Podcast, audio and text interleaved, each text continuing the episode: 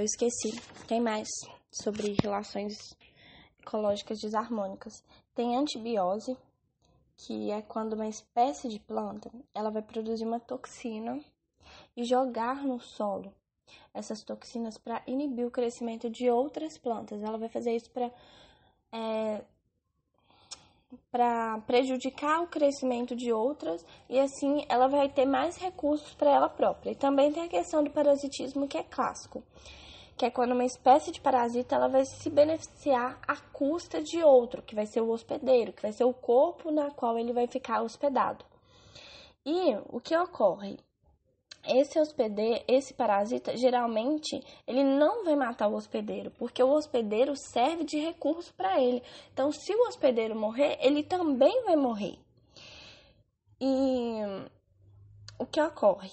Ao longo dos anos, é, as espécies passaram a ter uma coadaptação, uma coevolução que é quando uma espécie evolui por conta da presença de outra, ou seja, as espécies vão se adaptar melhor aos seus parasitas e os parasitas, de certa forma, vão se adaptar melhor aos seus hospedeiros. E existem dois tipos de parasitas: os ectoparasitas, que ficam por fora, que é um exemplo são as pulgas, os carrapatos, os pulgões, e tem os endoparasitas, que estão na parte de dentro, que são os vírus, as bactérias, as lombrigas. E também tem o caso de holoparasitas, que são parasitas total, e enesi, eneparasitas, que são parasitas pela metade, vamos assim dizer. Agora, a questão da simbiose, o que é simbiose? É uma relação íntima entre as espécies, um, bem dependente, sabe, um do outro. Uma espécie é bem dependente da outra. Não é tipo todos os casos, mas existem casos disso, que tem uma relação íntima, por exemplo, o parasitismo, o mutualismo, o inquilinismo, eles têm uma relação íntima, uma relação obrigatória, obrigatória. Agora, um assunto bem interessante para falar é a questão de das defesas e das estratégias que os animais têm na natureza para conseguir caçar e se proteger, por exemplo. Não só os animais, como as plantas também. Bom, aposematismo, aposematismo, aposematismo é um tipo de adaptação no qual as espécies possuem uma cor de advertência, ou seja, as espécies venenosas, as espécies que demonstram perigos, elas vão ter uma cor elas vão produzir cores mais escuras, cores de advertência, para mostrar para os outros: olha, eu sou venenosa, não chegue perto de mim. E dentro disso, falando, falando disso, a gente tem dois fenômenos importantes, que é o mimetismo, que é o fenômeno onde uma espécie imita outra espécie visando parecer perigosa.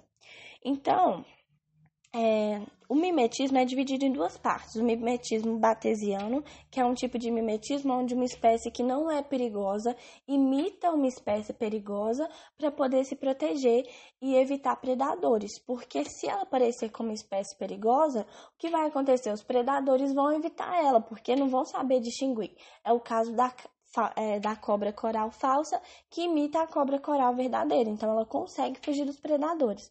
E a gente também tem o mimetismo milleriano, que é quando uma espécie já venenosa imita outra espécie venenosa. E elas fazem isso para espalhar mais rápido a mensagem para os predadores do perigo. Porque pensa, se existe mais de uma espécie venenosa no em determinado ambiente, os predadores em volta vão saber mais rápido sobre isso e essas espécies vão se proteger melhor.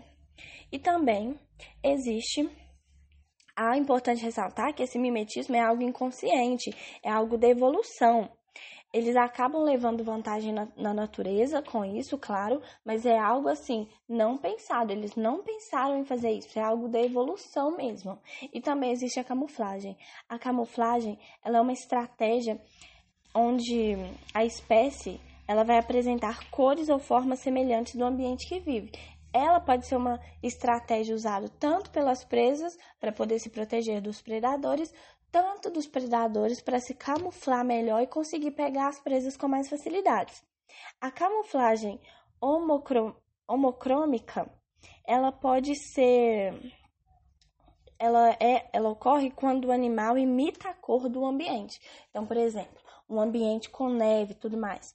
Aí o animal vai imitar esse ambiente. É o caso de alguns lobos, por exemplo, lobos da neve, que eles têm a pelagem da mesma cor da neve e conseguem se camuflar. A questão também da coruja, que consegue se camuflar em troncos de árvore. Não, na verdade, a questão da coruja é a camuflagem homotípica, que é quando o animal imita alguma forma ou coisa do ambiente. Por exemplo, é, o, o, o bicho-pau, que ele imita gravetos, então ele consegue se proteger melhor. O caso da coruja, como eu havia dito, a coruja ela se camufla no tronco da árvore, então ela consegue pegar a presa com mais facilidade. E ressaltando novamente, os animais eles vão usar a camuflagem para se proteger e atacar. Então é importante. E, quanto ao mimetismo, existe o mimetismo de reprodução, de ataque e o de defesa também.